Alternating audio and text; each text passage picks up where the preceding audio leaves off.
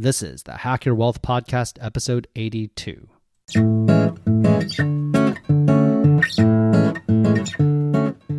Welcome to the Hack Your Wealth Podcast, where we teach wealth building hacks for lawyers, engineers, and MBAs. I'm your host, Andrew Chen. All right, thanks so much again for tuning into the podcast. For today's episode, I invited another guest to come and share their tips and strategies and insights with us. So, before we jump into that, as always, I want to invite you to join the private Hack Your Wealth Facebook group. You can access that at hackyourwealth.com/fb. Definitely encourage you to join us there. It is a place for us to connect, have a two way dialogue. I'm in there every single day, often multiple times a day, and I try to respond to every question and comment there.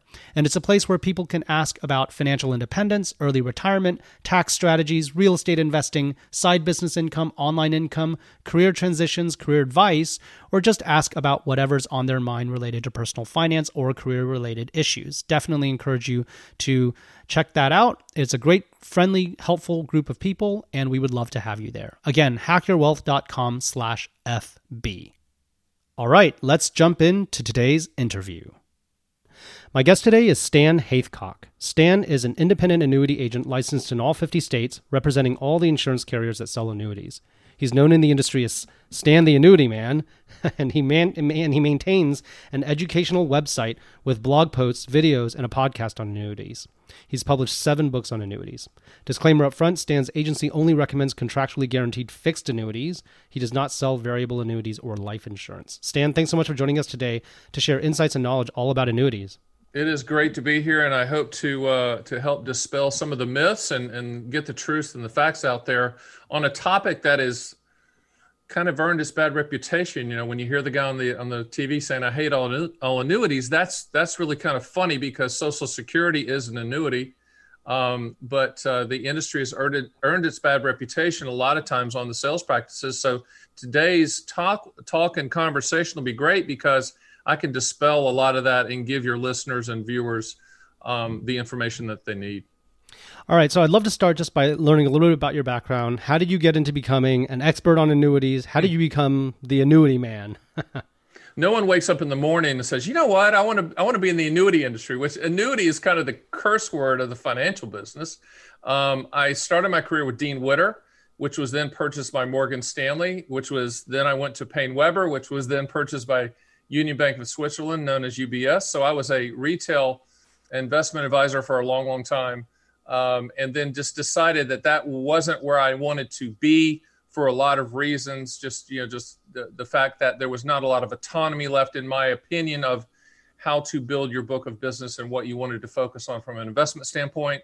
And so I just took some time off and. Um, you know, was driving around in the car. I, am primarily based in Jackson, in the Jacksonville, Florida area, Ponte Vedra Beach, which is north of St. Augustine, south of uh, Jacksonville on the East Coast. And I heard one of these Saturday morning radio shows about indexed annuities. And I knew what they were saying on it was incorrect and it was fraudulent and they were misleading people and it was just all hype. Um, and so I called in and I just completely destroyed the people factually because I was pretty familiar with the annuity space, having worked with UBS. I mean, they were a leader in the Swiss annuity space a long time ago. And um, what I was hearing was just garbage. So from that, people's, you know, recognized my name locally, started calling me and saying, "Hey, uh, Stan, can you look at our annuity?" And from that, it just became Stan the annuity man. So it wasn't planned. And then from there, once I got in the space, I figured out that no one was really focusing on the contractual guarantees of the policy, which I thought was hilarious because these are contracts. I mean, you should never buy an annuity for what it will do. You should buy it, I mean, for what it might. You should buy it for what it will do. And the will do are the contractual guarantees of the policy. That's the reason I focus primarily on the fixed annuity space. And there's many different types of fixed annuities out there, but every single one of my recommendations and clients, when they purchase, um, they're buying the contractual guarantees of the policy. All right, that's good background. Thanks for helping us uh, kind of get that context sure. situated. Uh, so to kick things off, what is an annuity? Like, and for folks new to the concept, what is the purpose of buying an annuity? Like, why would I want to buy one?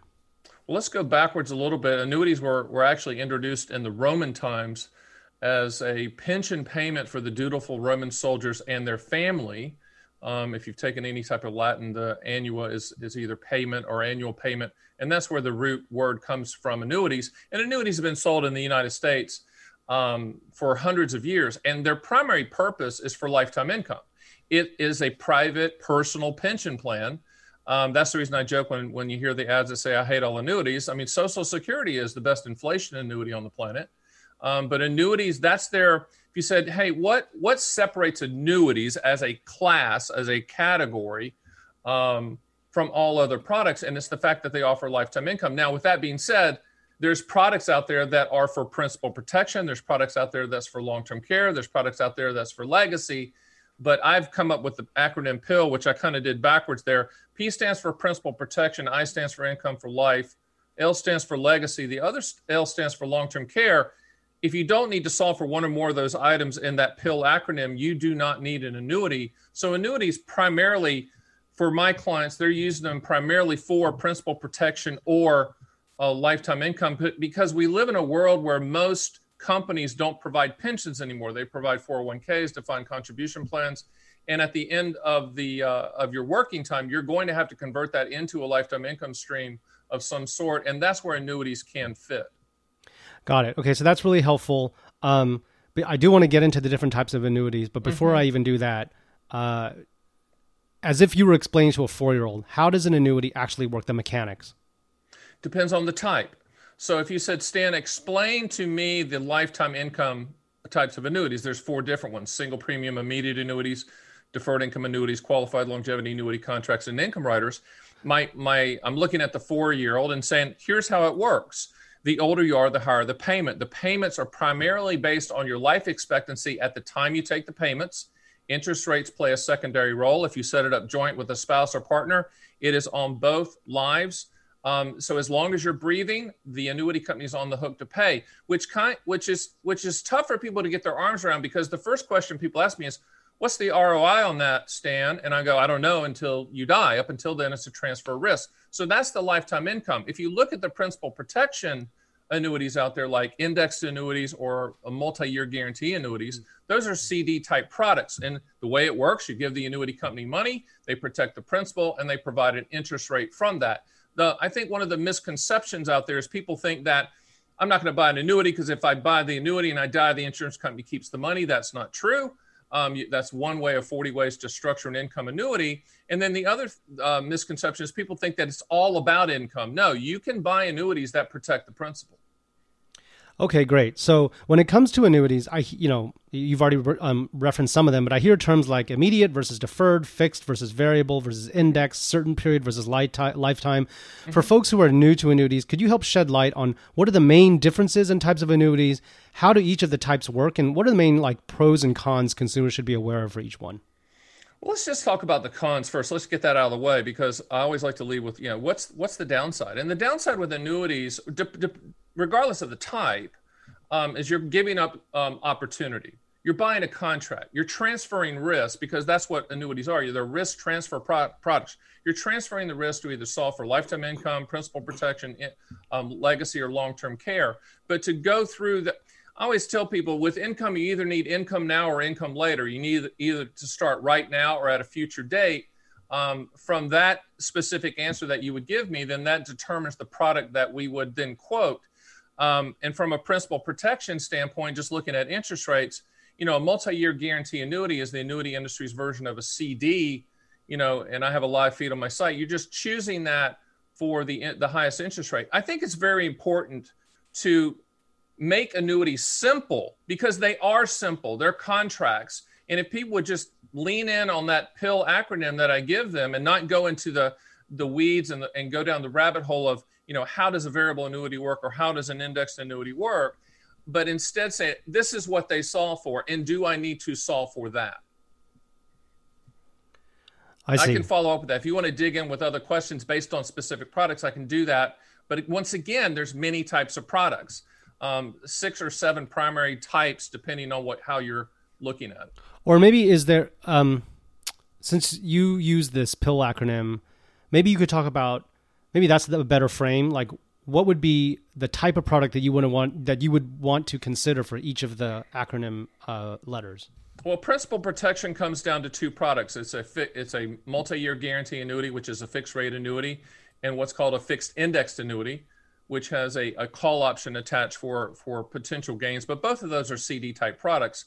The I is income for life. That comes down really to four products: single premium immediate annuities, deferred income annuities, qualified longevity annuity contracts, and what's called income riders that can be attached to variable or, or um, or index products. The L is for legacy. Uh, legacy, you can buy riders, attachments to policies that can be a death benefit if if you do not qualify for, for life insurance. And life insurance is the best death benefit strategy out there, but a lot of people can't qualify for that. And annuities have guaranteed issue products that you can attach a rider for that legacy. And then the other L is long term care. There are annuities out there that will um, that provide the guarantee of the principal, but it also um, provides long term care coverage if needed. If you don't need to use the long term care coverage, you still have full control over the asset. I think it's very important for your listeners and the, and the demographics that you're reaching. And we discussed that you know, on, a re, on a recent call. We got to know each other. Um, you should never, ever, ever, ever buy an annuity of any type for market growth. If anyone is ever pitching you an annuity and say, you know, you really should buy this uh, for market growth, they don't know what they're talking about and they historically don't know the facts about annuities. Now, the only argument against that is a variable annuity, of which I do not sell because I don't sell anything that has the potential to go down. But in essence, a variable annuity is a life insurance policy because life insurance companies issue annuities. It's a wrapper around mutual funds. My opinion on that, just go buy the mutual funds. I think you'd be better off and you and you have more choices because all variable annuities um, have limitations on the mutual funds that you can choose. Now, variable annuities were put on the planet in 19 in the 1950s for tax deferred growth, and there's an argument, say, for a no load variable annuity, but even then, a no load variable annuity limits your choices. I think if you're looking for pure market growth, you should not limit your choices. That's the reason I say don't buy an annuity for market growth. Got it. Okay. If um, so, you mentioned the the four kind of pill acronym mm-hmm. um, letters: principal protection, uh, income, legacy, and long term care. Uh-huh. So, if you wanted to solve for two or more, should you buy two or more annuities, or is there a single product that can fit any combination of those? Even though if you go to the bad chicken or expensive steak dinner seminar that the agent's going to invite you to, they're going to tell you they have the product that fits all of that. They do not. If you're going to solve for it, you need to buy a specific annuity to solve for that specific um, goal. Um, there is not a one size fits all. I think it's very important to point out to your listeners and viewers that annuities are commodity products. There's not one that's better than the other. You should shop them all like you shop a plane ticket. You know, that's what we've done at my site, theannuityman.com. You can run your own quotes, you know, look at the best live feeds. You don't have to, you know, no one's going to call you. You can shop because um, I say annuity quotes change like a gallon of milk. Every seven to 10 days they expire and you have to requote it unless you lock it in and go through the application process. Okay. Is it is it fair to say that in terms of vol- like sales volume, like in terms of the popularity of the product, is there a concept? If there's a concept of a plain vanilla annuity, that that would be uh, a fixed annuity. Is that fair yep. to say? Not really, because there's there's six different types of fixed annuities. So if you said what's the plain vanilla version of a of an annuity for lifetime income, that would be a single premium immediate annuity. What's the plain vanilla version of an annuity for principal protection? That would be a multi-year guarantee annuity. Um, so it really comes down to I always ask people two questions. What do you want the money to contractually do? And when do you want those contractual guarantees to happen and to start? From those two answers, then I can pinpoint number one, if you even need an annuity, and I'll tell you if you don't. And number two, if you do need an annuity based upon that those answers, then we know what type to go quote that's going to provide the highest contractual guarantee. Okay, maybe asked a different way. What are the most common annuities that are sold? Unfortunately, it's the highest commission ones, um, and we're going to get to the, the uh, um, how commissions are paid, et cetera. But currently, the leading sales um, products are the variable annuity and the index annuity. In my opinion, um, and I do call myself America's annuity agent because I do think I'm the thought leader out here. It's, it's solely for the purpose of that. That's really the highest commission products out there. I think the most pro consumer products are the ones that are low commission, that are easy to understand. I always say if you can't explain the annuity to a nine year old, you shouldn't buy it. No offense to nine year olds.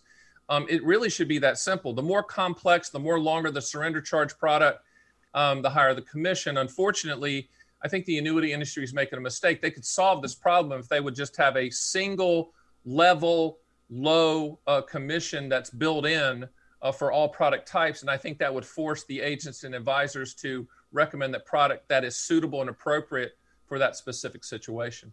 Okay. Uh, when it comes to fixed annuities, is the um, you know is the payout rate based on the original lump sum contract premium amount with no inflation adjustment over the years? Like if I buy a hundred thousand dollar fixed annuity, is my annual payout rate always going to be based on one hundred thousand nominal dollars, or does that hundred thousand get inflation adjusted over time? Well, let's talk about that. Let's talk about, let's break down into two types. Let's say you're buying it just for principal protection. You're going to get a guaranteed interest rate, like just like you would on a bond coupon or a CD coupon. But I think what you're asking about is you put $100,000 in and you buy a, a, an annuity for lifetime income. What is that primarily based on? The pricing mechanism is primarily based on your life expectancy. Your life expectancies at the time you take the payment. Interest rates play a secondary role. You're transferring risk to solve for longevity. There's mortality credits involved in there, which means that they're taking everyone at your age group. They're pricing where your life expectancy is going to be. Some people are going to live longer. Some people are going to get live shorter. That's always tell people annuity companies have the big buildings for for a reason because they know when you're going to die. But the bigger question that you asked that I think is very important is about inflation. And inflation is kind of the gorilla in the room. Is there a, an annuity product that that really is good about addressing inflation? The sales pitch people will say yes um, the factual annuity man will say no. Um, there are when you when you buy a lifetime income stream product, whether it's a single premium immediate annuity, a deferred income annuity, whatever, you can attach what's called a COLA, cost of living adjustment. You can choose that percentage increase that will increase your payments for the life of the policy. Sounds fantastic. Let me put on the brakes here and tell you about the facts. Once you do that, the annuity company is going to lower the initial payment by say 30 to 40 percent uh, to make up for that increase. So if you're buying an immediate annuity, I would encourage you to quote with and without a cola to see how much how much that's going to cost you to add that increase in. In the past, you could attach what's called a CPIU, Consumer Price Index for Urban Consumer increase, but those no longer exist. I think they'll come back if interest rates come back. But right now, you can attach a COLA, uh, cost of living increase, to the income stream. But annuity companies have the big buildings for a reason. They do not give anything away and they know when we're going to die. So, you know, it sounds good in theory, but mathematically, I don't think you'll like it. Okay. So, um, uh, the, it sounds like the default then is no inflation adjustment. You'd have to add that as an option. It's going to lower your initial payments, uh, but the default is no inflation. Then doesn't that mean? I mean, that's a major risk, right? Because it means over your lifetime, especially toward the later years of your life, it's it's meant for lifetime mm-hmm. income, but it's just sure. going to erode your purchasing sure. power, right? So, like, well, yeah, if the but... purpose is to give you lifetime security, it seems like without a cola adjustment, you kind of like diminish that security. Is that fair to say? Yes and no. I mean, number one, you're building when you get to the the finish line, whatever finish line is, chapter two of your life, when you are going to retire or do something different, you're you're going to put an income floor in place. That income floor is going to include dividends, stocks, bonds Social Security down the road and an annuity type structure that provides a lifetime income stream. And let's just say you don't choose a COLA and you have one that's just a static payment.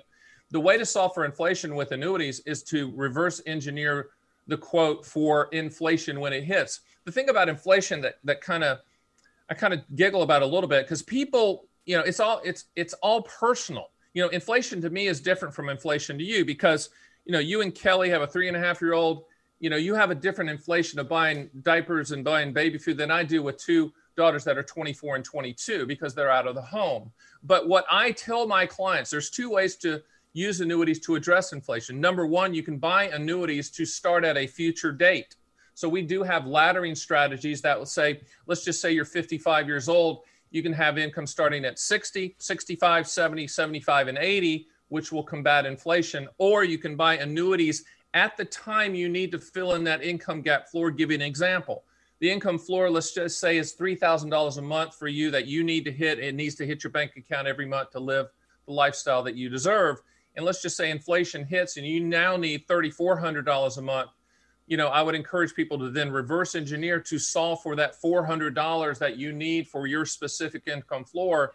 And that's where an immediate annuity comes in, and you can run that reverse engineer quote on my site but there's no perfect answer to uh, inflation with annuities. Just a bunch of bad sales pitches. okay, so in your you know three thousand dollars versus four hundred dollars example, does that mean, if I'm kind of um, understanding, does that mean that you would want to basically buy another annuity at a later point in time to true up? Is that suggesting like a laddering strategy? Like if if you're really worried about inflation, just do a laddering strategy that you just keep building ladders several years in advance or something like that? Yes, yes, you can do that. But I would encourage your listeners and viewers because they're high IQ people that you know, what I call defer to SPIA. And defer to SPIA means, you know, hold off until you need that lifetime income guarantee. At that point in time, you buy an immediate annuity. In other words, keep your money in the market, keep your money in growth um, and growth vehicles that are not annuities because annuities aren't growth vehicles and strategies. And then at the time you need income, you buy the immediate annuity at that time, transfer the risk, and put in that personal pension, which is in essence what a single premium immediate annuity is at that time. If you're one of those box checkers and planners and you want to make sure that, you know, I'm 55 and the example I gave is starting to 60, 65, 70, 75, then yes, you could buy them all right now and know to the penny what that income stream is going to be at that future date. Once again, remember the the income stream is primarily based on your life expectancy at the time you take the payment. If you're buying annuities and deferring the the income start date, the annuity companies do reward you for allowing them to hold on to the money. They do enhance that payment. I always say the more you let it cook, the more you get. But remember, you're transferring the risk. These are commodity products. You got to shop all carries for the highest contractual guarantee. And fixed annuities are issued and approved at the state level. So every state is going to have different offerings than the other state. So if you're in Texas, you're going to have a different quote, different companies that that, um, and that's the reason we quote all carriers just to make sure we're covering every state and all of the companies that are available there. Where, so I, well, I have so many questions. Hold on. So what, why uh, why do different states have different pricing? Is that because of different longevity risk calculations? No, it's because fixed annuities are regulated at the state level. Variable annuities are regulated uh, by FINRA and the SEC. It's it's a, a Series Seven issue. Uh, Series Seven is the licensure that you'd have to get just like a stockbroker. I used to call them a stockbroker back when I was doing that. But no, fixed annuities, all those fixed annuity types that I mentioned are ish are are regulated at the state level. So each state has you know Department of Financial Services or Insurance Services that regulates those insurance products within that state. So for example, you know the offerings in Florida and Texas might be different than the than the offers in New in New York and Oregon, New Jersey, whatever. Can I so arbitrage it, that? If I'm in Florida, can I buy a Texas annuity if that's more attractive? I get better bang for buck. No, you can't. Um, you have to buy you you have to buy the annuity that uh, in your state of residence, and it has to be signed in that state.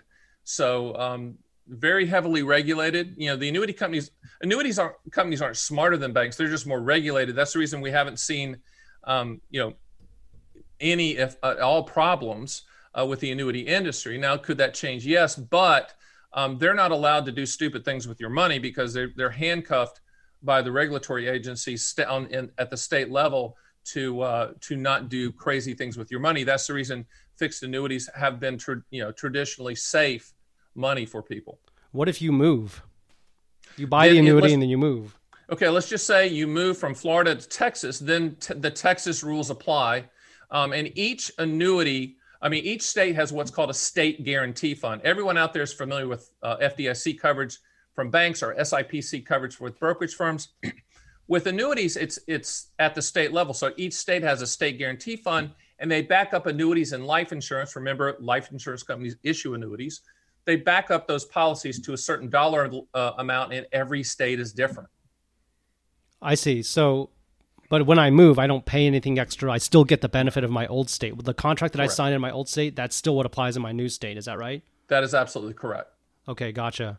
Uh, you mentioned that you know in the deferred case because you can kind of reverse engineer. Well, 1st mm-hmm. I wanted to mm-hmm. understand when you say you can reverse engineer what you want.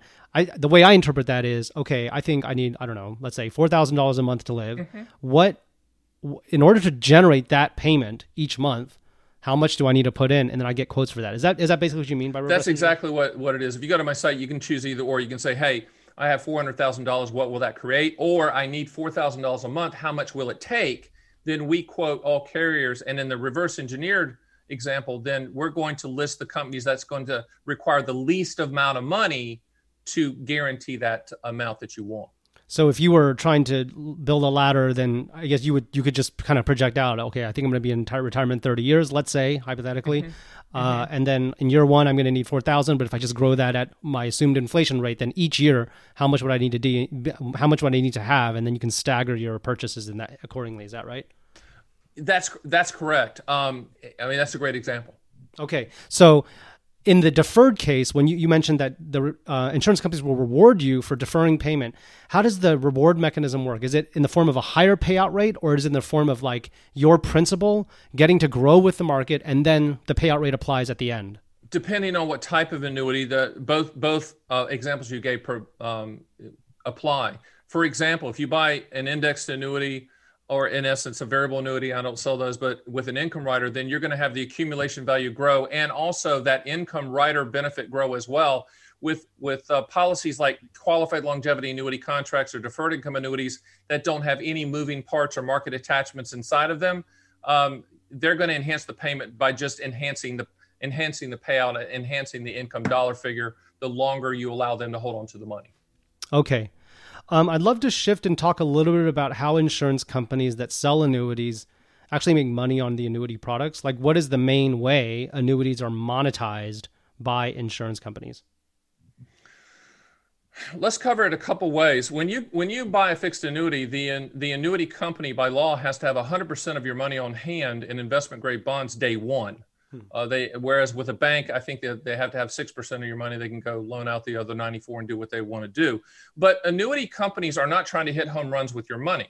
Um, they are they are trying to make one to two percent on it. They can do that with a lot of corporate paper that the individuals can't buy. You know whether whether it's seven day paper, thirty day paper, whatever. And what you you've been in the business, I have too at those levels that you can buy that. Um, and also understand that life insurance companies issue annuities. So you know they're selling life insurance they're selling they're selling annuity types. You know they have bond portfolio from decades back. Most of these companies are very old. Um, so it's a dynamic pricing model.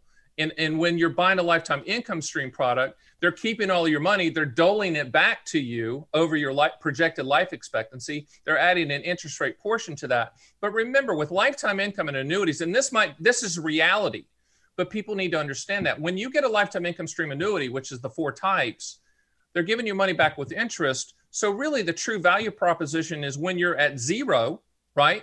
Um, and your account's at zero, and the annuity company's still on the hook to pay. That's the reason I always say there's no ROI until you die. It's a transfer of risk. Um, as long as you're breathing, they're on the hook to pay, and you have to find value in that. You know, I think one of the biggest hurdles for people with annuities, and I hope this this podcast, uh, you know, educates people. And there's just not one annuity. You can't say you hate all annuities. That's like saying you hate all restaurants. Um, there's many different types. You just have to you have to drill down and see if does that make sense. But it's the loss of opportunity, the fear of missing out that I think um, is is kind of the negative attached to annuities because regardless of the type, they're contracts. You're buying a contract when at the end of the process you're going to have a policy hard copy that's mailed to you, and that's going to be a contract between you and the annuity company and the type of annuity that you that you own or have purchased is based on what you're trying to solve for that goal but in most of the time it's income or lifetime income Okay, so I, I wanted to ask this maybe in a different way. Like, so how are fees and expenses typically structured? Like, I know depending on the annuity type, there can be expense ratios, administrative yes. fees, surrender fees. I wanted to understand. Sure. Why I would like my listeners to understand, like, wh- how is the insurance company making money? Because it will give them some insight into basically where the incentives are. Well, I told I, I covered how they make money on just on just you know putting making money at the one to one to two percent level. That's what they're trying to do with your money. But let's talk about a couple of other things, fees, because you can't carte, blanche, carte blanchely talk about fees because single premium immediate annuities, deferred income annuities, qualified longevity annuity contracts, multi-year guaranteed annuities, and indexed annuities don't have any annual fees. Variable annuities have annual fees, and that's that's where people they sticks in their head. They go, wait a minute, aren't these all high fees? No, they're not. Now let's talk about also the commissions. Every agent that sells an annuity gets paid a commission. It's built into the policy. Meaning, and that's that's not being playing word games and and, and playing semantics here. Um, the annuity companies pay it from their reserves, just like they pay their light bill and their water bill.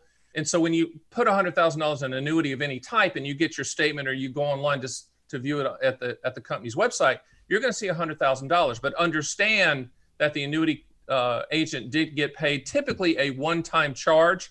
And once again, with with with annuity commissions, the simpler the product, the lower the commission.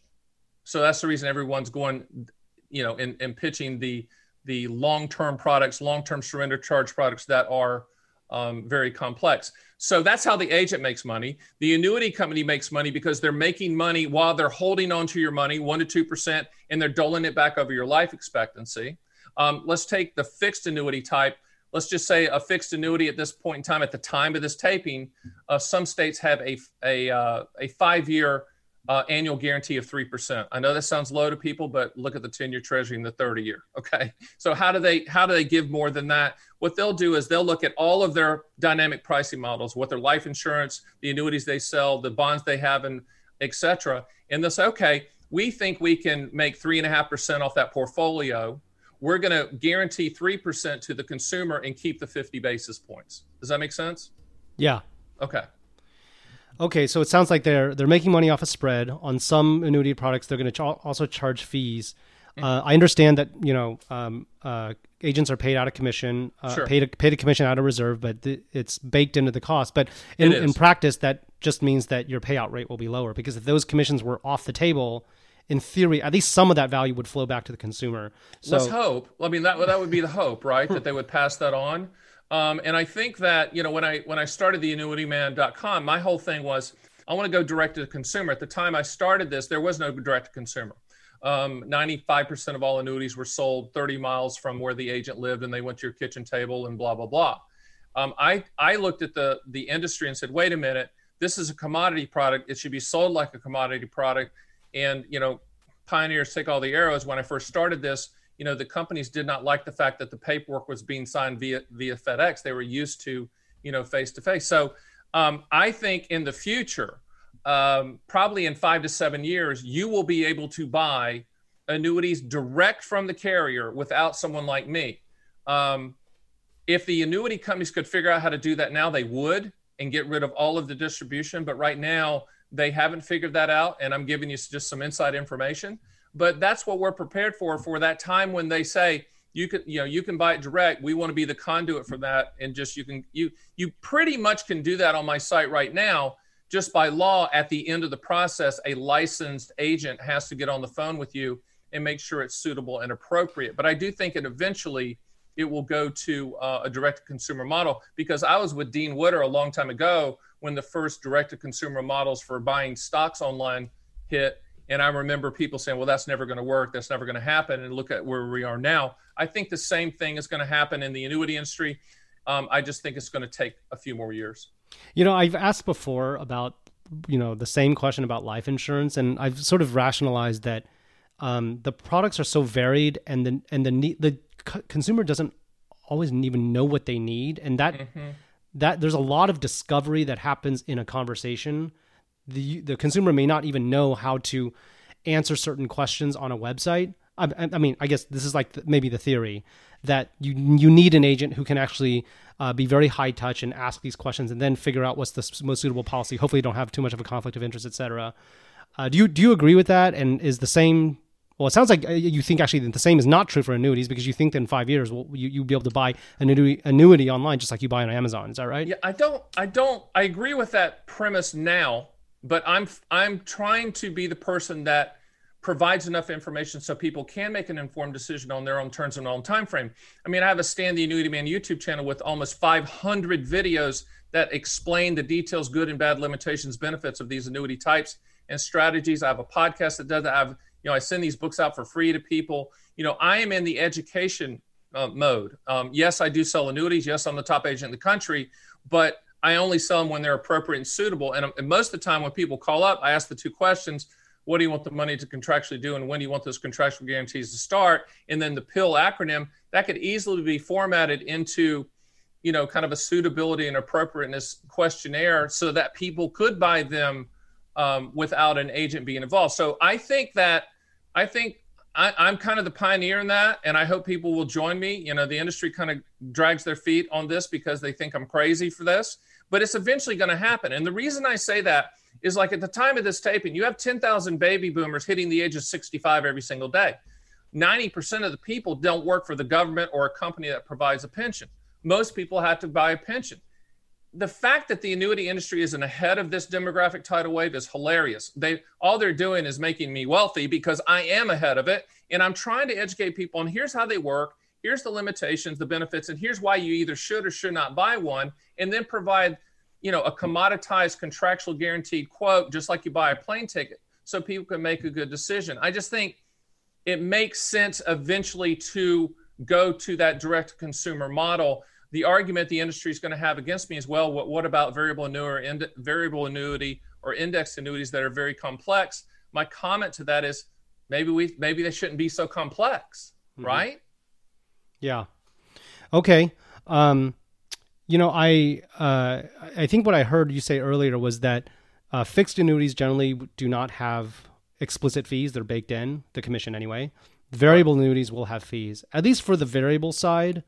Uh, even though I know you don't sell them, I want to um, give a sense sure. so folks understand what is the typical or reasonable all-in cost as a percent of the total contract premium that consumers should expect to pay for each of the well for the variable you know you know I know there's multiple types but maybe sure. a range that uh, consumers should expect to pay for variable annuities. Yeah, and let's let's talk about variable annuities. I want the, the listeners and, and viewers to understand we're just talking about variables, okay? Um, and and you can buy no load variables and no load variable annuities um, have no annual fees and they're fully liquid and et cetera. Like you can get one at Fidelity. But the load variable annuities, the ones with commissions, the the average annual fee that you should expect to pay for the life of the policy is two to three percent. Uh, you caveat the life of the policy, which has what implication or meaning? As long as you own it and as long as you're breathing. I mean, that's that's it. So you know, I always when people put large amounts of money in variable annuities, and there's a, say a three percent annual fee, and that doesn't make the variable annuity bad. I'm just it's just reality. You have to look at the benefits that it provides if you're attaching riders, etc. But you also have to look at the fee structure because if you're buying the variable annuity for market growth, which you shouldn't, but let's just say you do, and you're you're looking at the mutual funds. In essence, if the obviously if the annual fee is is three percent, you're starting every year on the mutual fund side which they call separate accounts, you're starting at, at minus three. So that kind of leads it, that, that kind of complements what I said earlier, which you shouldn't buy an annuity for market growth. In my opinion, now the variable annuity people hate it when I say that, but I've been on the other side of the coin with um, with Morgan and, and PaineWebber. I, I understand growth, I understand markets, I understand um, where annuities fit and where they don't fit uh, in a portfolio. Okay, um, so in terms of mechanics, I wanted to understand how does a we, we've sort of touched upon this a little bit where do you think the industry is going, but in terms of mechanics, how does a consumer actually buy an annuity? Like, do they go to the life insurance company website, which sounds like not the case today, no. make a purchase online? Do they go no. to the a bank brokerage firm? Do they go to a third party agent, a financial yep. planner? All the bank, above? A bank, brokerage firm, or, or, independent agent like myself. The problem with the banks and the brokerage firms is they're going to have limited, typically, they're going to have limited offerings. And in a commoditized world, you want to see all carries for the highest contractual guarantees. Um, but but you to go through the paperwork, like for just for us, for example, it's an online paperwork, um, encrypted, safe way to, to fill out the paperwork. Um, most annuities are sold face to face, unfortunately, and they're filling out the paperwork there. There's no underwriting. You can you know there's you don't have to worry about your health. They're all guaranteed issue products. Um, there are some annuities that that can be underwritten, but but those you know we can talk about those at a later date. But 99% of them are guaranteed issue, and you have to go through the specific paperwork, give give the um, the financial information just like you're opening brokerage account, etc. But right now, it's gone from a, an industry where independent annuity agents were the primary sellers of annuities, and now it then matriculated into banks, and now it's it's, it's going into the brokerage firms, and they're really pushing it which I'm not sure is a good thing. I think if I'm going to a brokerage firm, in my opinion, I want someone to manage my money and and and look at markets from a broad standpoint. If they're if they're selling you a packaged product, my question to them is why are you doing that? Yeah. Um uh yeah sorry i had a i had a, a follow-up question on that i just it just it just uh, spaced out on me but that's okay sure. um uh, I wanted to ask. So we talked a little bit about how agents are compensated with commission. Can you talk sure. about what, just so folks know, even though they're baked in, they may not be paying for it uh-huh. explicitly. Uh-huh. Uh, they should understand the, the the intensity of incentives. what are the types of commissions? Like how much are ty- the types of commissions that agents will make? And range is fine for the sure. different types of annuity project uh, products. Yeah, and it, and also it obviously ranges from the type of annuity you structure it or the company and the specific product. But let's just go through the types real quick.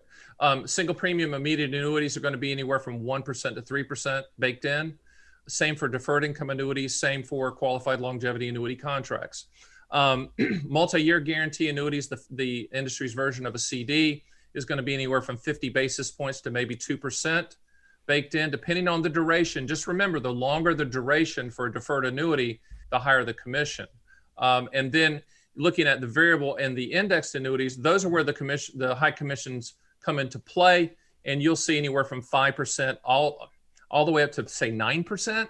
And then and then on the on the fixed annuity side, there's some soft money arrangements that have been eliminated on the variable annuity side. The SEC has stopped doing the incentive trips and all that stuff. But I always kid people, you know, if someone's selling you one indexed annuity and showing you one indexed annuity, they're trying to earn the trip to Italy, right?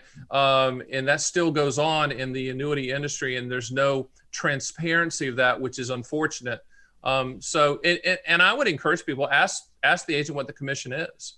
Um, it, it, really comes down to the more simple the product, the lower the commission, more complex and long term the product, the higher the commission. But you know, uh, the five to the five to seven, five to nine percent commission on either variable or index. And index has, if you go long term, some of those commissions can go as high as nine percent.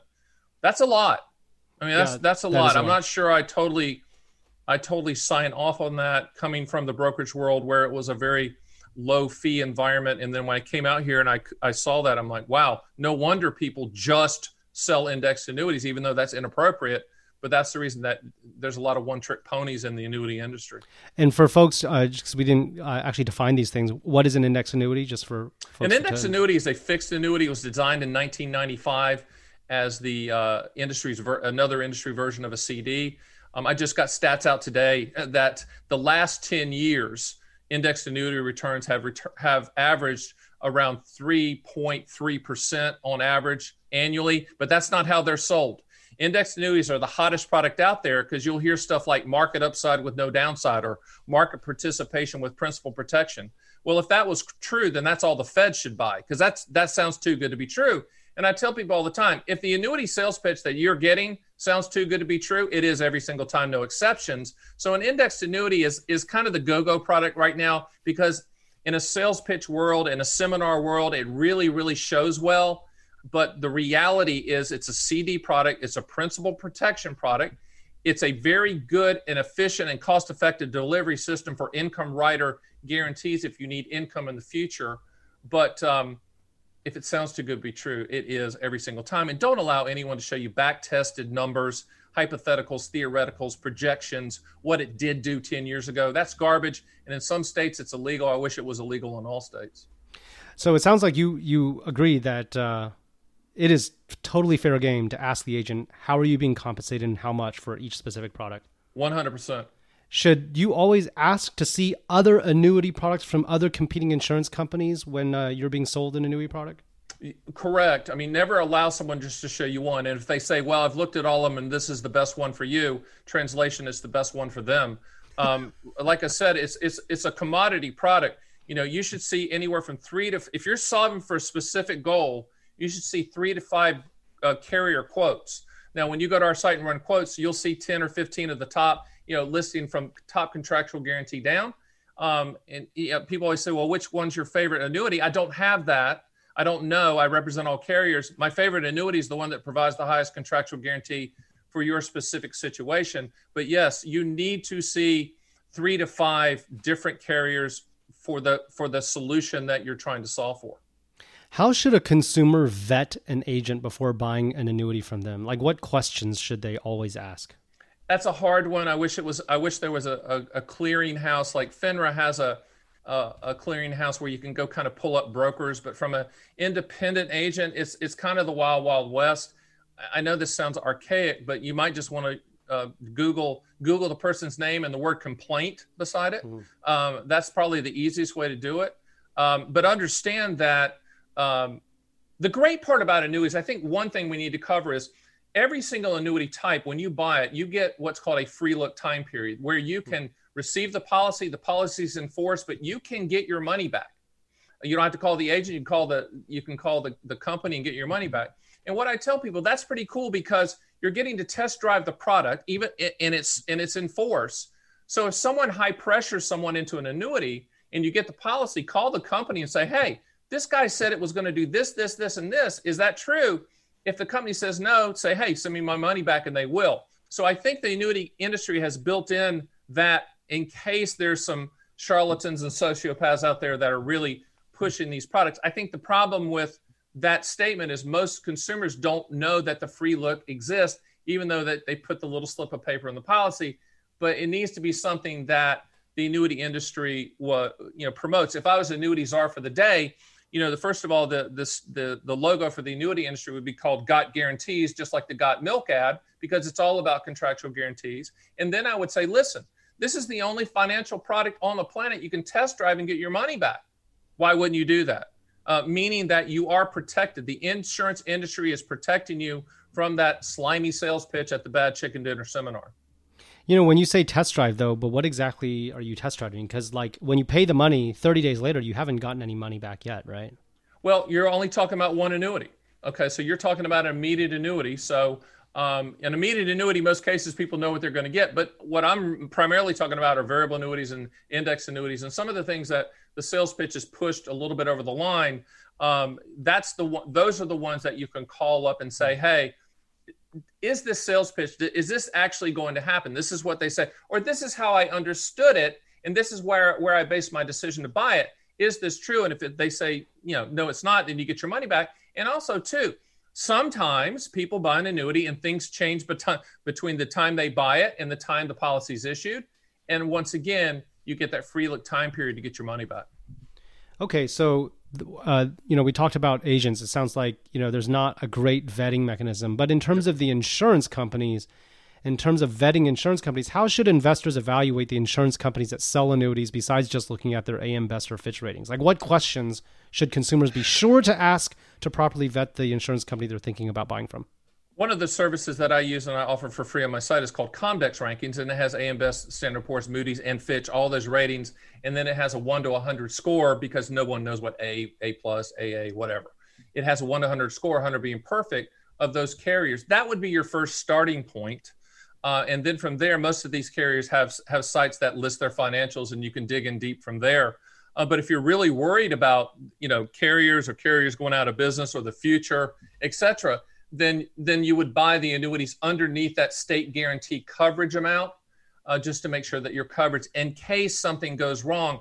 One of the things interesting about the annuity industry that i've witnessed is that there's a lot of self-regulation between carriers meaning that annuities are confidence products and the big carriers know that and they don't want to lose any confidence with the public. So they're they will they will swoop in and buy up smaller carriers if they are in trouble et cetera to i guess protect the golden goose so I think that is a, a I call it the annuity mafia, but it's pro consumer because the, the New York Lifes of the world, and, and I throw that out just because they're one of the big ones. Um, they're not going to allow you know some small company to mess things up, in my opinion. Meaning that having a smear effect, like a small company goes under, then people question the validity of a big company, for example. Correct. I mean, the last thing the annuity company wants ever is, regardless of the annuity company, they don't want someone like my mom to go on the, the nightly news and say, you know, she didn't get her monthly income payment.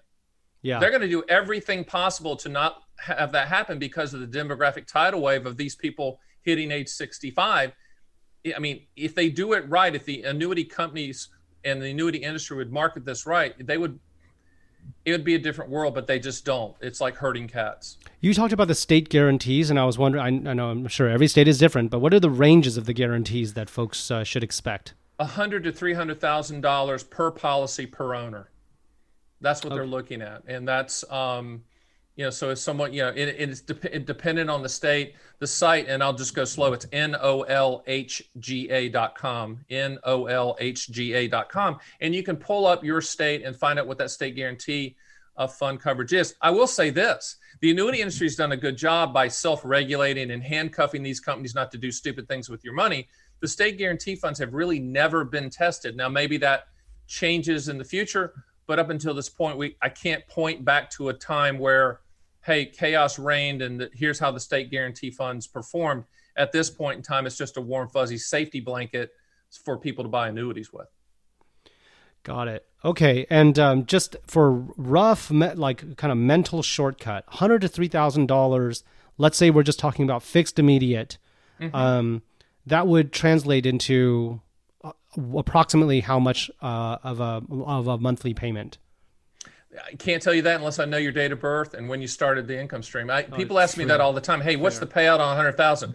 Well, it's different if you're 55 or 65 or 75 because your life expectancy is less the less the life expectancy is, the more the payments because of that. And I would tell, I, I never give numbers on on interviews like this because I have a, a quotation 24 7, 365 quotation system that will give you those numbers. And the reason I also don't give numbers is they change every seven to 10 days, like I mentioned before. Oh. And, you know, t- today's number, if the podcast was, you know, we're, we're recording this today, a year from now, it's going to be completely Fair different because enough. maybe life expectancy tables change or or interest rates change, even though interest rates play a secondary role in the income pricing.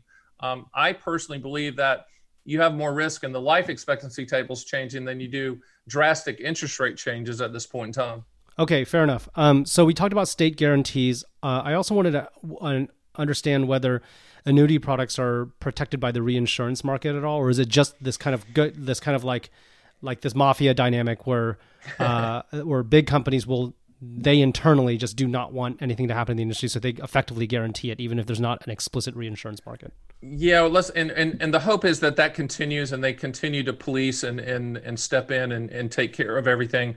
But there there is a um, a trend right now that's going on where the hedge funds, hedge funds, the private equities, the family offices, the big money, the institutions are getting in to the annuity space because of the demographic tidal wave, and a lot of things are happening from the reinsurance area where the the companies in Bermuda, et cetera, are, are buying lots of annuities. I don't want to go in the weeds here, but there are some issues that are facing the annuity companies and the annuity industry where there needs to be more transparency on the reinsurance um, steps that are in place where, where companies are selling lots of annuities to these reinsurers. Um, at the end of the day, the state guarantee fund does uh, protect you but even myself, I mean, I got a call today from a lady that uh, a large carrier had sold a lot, a, a bunch of the older annuities to a reinsurer, and she wanted to know what that meant. My comment was, I think you're okay because you're with a big annuity company, but we're digging in to find out what those numbers are and what those actually mean. And I encourage the annuity companies to be more transparent on that as as this type of transaction continues. Okay, um, so for early retirees, so these are folks who are fired or plan to fire, this financial independence, retire early. Are there annuity products that exist for this group of investors, given that they're effectively planning for up to two back to back 30 year retirements? Does it even make sense for early retirees to consider annuities? Most of the time, I tell people if you're less than 50, you probably shouldn't look at annuities, except if there's an extenuating circumstance. Um, uh, primarily because, like with deferred annuities, uh, the IRS has a 59 and a half rule, which means that if you take money out before 59 and a half, they ding you with a 10% penalty. So you don't want that. There are ways around it, which is creating a lifetime income stream through annuitization. That that rule, if you want to get in the weeds, is called the 72T rule. But we can do that. But if you're less than 50, um, you know, I have no problem with you talking to me and giving me specific situations where it might make sense for you from an early retirement standpoint. But remember, if you're really young and you're buying a lifetime income stream, you're locking in current interest rates, even though it's a secondary pricing mechanism. and also, you have a long life expectancy. So the payments aren't going to be high. I'd rather you weather the storm a little bit with the markets and call me when you're in your 50s. Now, the exception to those rules is like, for instance, in the state of Florida and the state of Texas, as examples, annuities provide creditor protection um, you know, it's it's people talk about O.J. Simpson having annuities and, and being a resident of Florida, whatever. But in some cases, you know, I do have a bunch of so-called entrepreneurs that or, or doctors or whatever that make a lot of money. They just want to protect the money and they want to protect it from frivolous lawsuits.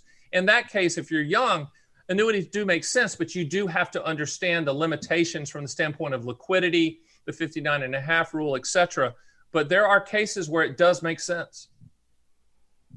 But don't, don't you believe there are other there are other legal tools that are perhaps better at creditor protection and frivolous lawsuits than this? Um, I, I would say yeah. I yeah, you could make that argument, but you know the creditor protection statutes that you read in the state of Florida and the state of Texas, just as two examples for annuities, they're locked down and they're tight. and so, you know, what you can't do is, you know, get sued and then and then buy an annuity. But if the annuities are in place and someone comes at you, um, you're, you know, in those in those specific states, and there's other states. I'm just giving those as examples. Then you're you're pretty much set. So you see a lot of people that are in litigious type jobs where there's a possibility of getting sued. A lot of their money is in life insurance products and annuity products, so that they can protect that from the frivolous lawsuits because lawyers just can't go there. Yeah, and when you say uh, protected from lawyers, uh, is it correct that it's only the principal that was invested, but when, when you start getting payments, each of those payments, when it hits your bank account, can lawyers go after that? Yes, they can. Yeah. If it's in if it's inside the annuity structure, like a deferred annuity or a life insurance policy that has an internal growth mechanism inside of it, uh, they can't touch it. Once the money comes out and into a bank account, certainly, yeah, okay. absolutely. Got it. So you know, in high net worth and early retire retiree communities where you know investors are typically financially literate, capable of self managing their own portfolio, I haven't mm-hmm. often seen uh, annuities discussed as a retirement planning tool. Um, I could also just be you know not aware of it, but I'm just curious mm-hmm. if you could uh, comment on at the end of the day. Uh, you know, when you kind of synthesize everything we we discussed, what type of investor do you think is a really good fit for annuities? Like, what are the kind kind of markers or uh, profile characteristics that would indicate that the person's a really good fit for annuity versus not? A person that's not fit for annuities is a person that doesn't can shoulder the risk and has no trouble trouble with risk, has no problem with it at all, can manage it. It doesn't affect them, and that could be a 40 year old, it could be an 80 year old, doesn't matter. But the person that wants to transfer risk or set up guarantees, and a lot of times um, like for instance myself i've been married for 33 years a lot of the annuities i have in place are for my wife because she doesn't care anything about what you know markets or anything like that. She just wants to know she can go see the kids and the grandkids. And I put in that those pension type annuity payments for the rest of her life and my life that she, that she can never outlive. So I think it's it depends on the situation. I would encourage people that say, well, you know, I'd never look at annuity because I can manage the markets. The markets are doing fine you're right and you probably should not buy one but maybe think about your spouse or partner and say do would they need that? Would i need to put that in place or start incrementally putting those laddered income um, guarantees in place? Um, that's the way that i think anyone out there it really comes down to you want to shoulder risk or transfer risk and if you want to transfer risk are you transferring the risk to protect the principal? Or are you tra- transferring the risk to provide a lifetime income stream and create that income floor that combines with if a pension, if you're so fortunate, Social Security, dividend stocks, rental income, whatever? Because at the end of the day, when you get to chapter two of your life, the income floor is the most important thing because that's the money hitting the bank account every single month. I think that the 4% rule that people have always kind of grabbed onto, well, I can just, you know, keep my money in the market and pull 4% off you know, and, and that works in raging bull markets, works like a charm. And it's worked and and historically it's worked. But the closer you get to retirement, the less time you have to make up for those you know potential losses. Um, so the four percent rule needs, I think, needs to be reevaluated. I just had a, a person on my podcast named Wade Pfau, and he did mm-hmm. research into the four percent rule, and he he doesn't think it applies because um, it, it you know when it was first introduced, it was only looking at US markets, not European markets. And if you run it in the European markets or Asian markets, it doesn't work. So I think I think those type of um, common thoughts of yeah, I'll just take four percent off the portfolio. I think we need to reevaluate that, um, and that's where annuities might fit from the standpoint of contractual guarantees. I think the biggest hurdle for your listeners and, and viewers is loss of opportunity, uh, the fact that they're tying their money up in some type of thing, they could do better. Yes, you could do better, which leads me back to what I said earlier. You might be a candidate for what I call deferred SPIA, meaning don't buy an annuity until you need that income to start, you know, right when you need it to start, and then you go shop all carriers for the highest contractual guarantee. Stan, this has been extremely insightful. I really appreciate the. I love the kind of candor, the kind of no nonsense, straight to the uh, straight to the truth uh, uh, insight here. Where can listeners find out more about you and what you're up to? Um, go to theannuityman.com and that's the where, where I would start because you can order my books. We'll ship them to you for free. No one's going to call you.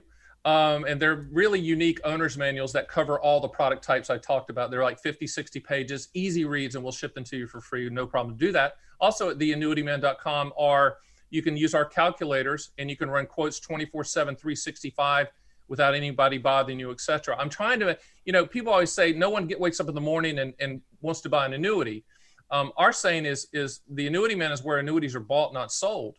Uh, we want you to understand what you're getting, understand what the good and the bad of that. In addition, I do a podcast called Fun with Annuities and my YouTube channel, Stan the Annuity Man. You know, we post um, three to four videos a week, and there's right at 500 on all product types. And so you can get educated without having to interact with anybody. And of course, I'm available if you want to book a call with me. Awesome. Well, we'll link to that in the show notes, uh, that resource. Thanks so much again for taking the time to chat with us. Look forward to sharing this with our audience and, and uh, best wishes on everything. Hey, thanks for having me on. Cheers. Take care. All right, that's a wrap. I hope you enjoyed today's guest interview and got a lot of value and insights from it.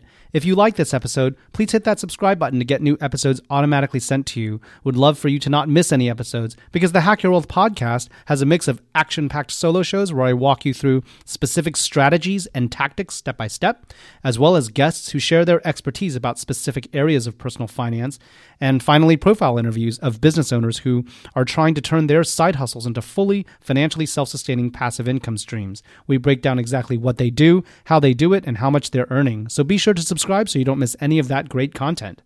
Also, would love if you could help me out and take 30 seconds to go to Apple Podcasts and leave a podcast review. It helps to support this podcast and it helps other people who are looking for topics like this find the podcast. And I really appreciate it if you could take a minute and just leave an honest review. All right, that's it for this week. Thanks for tuning in, and we will see you next time.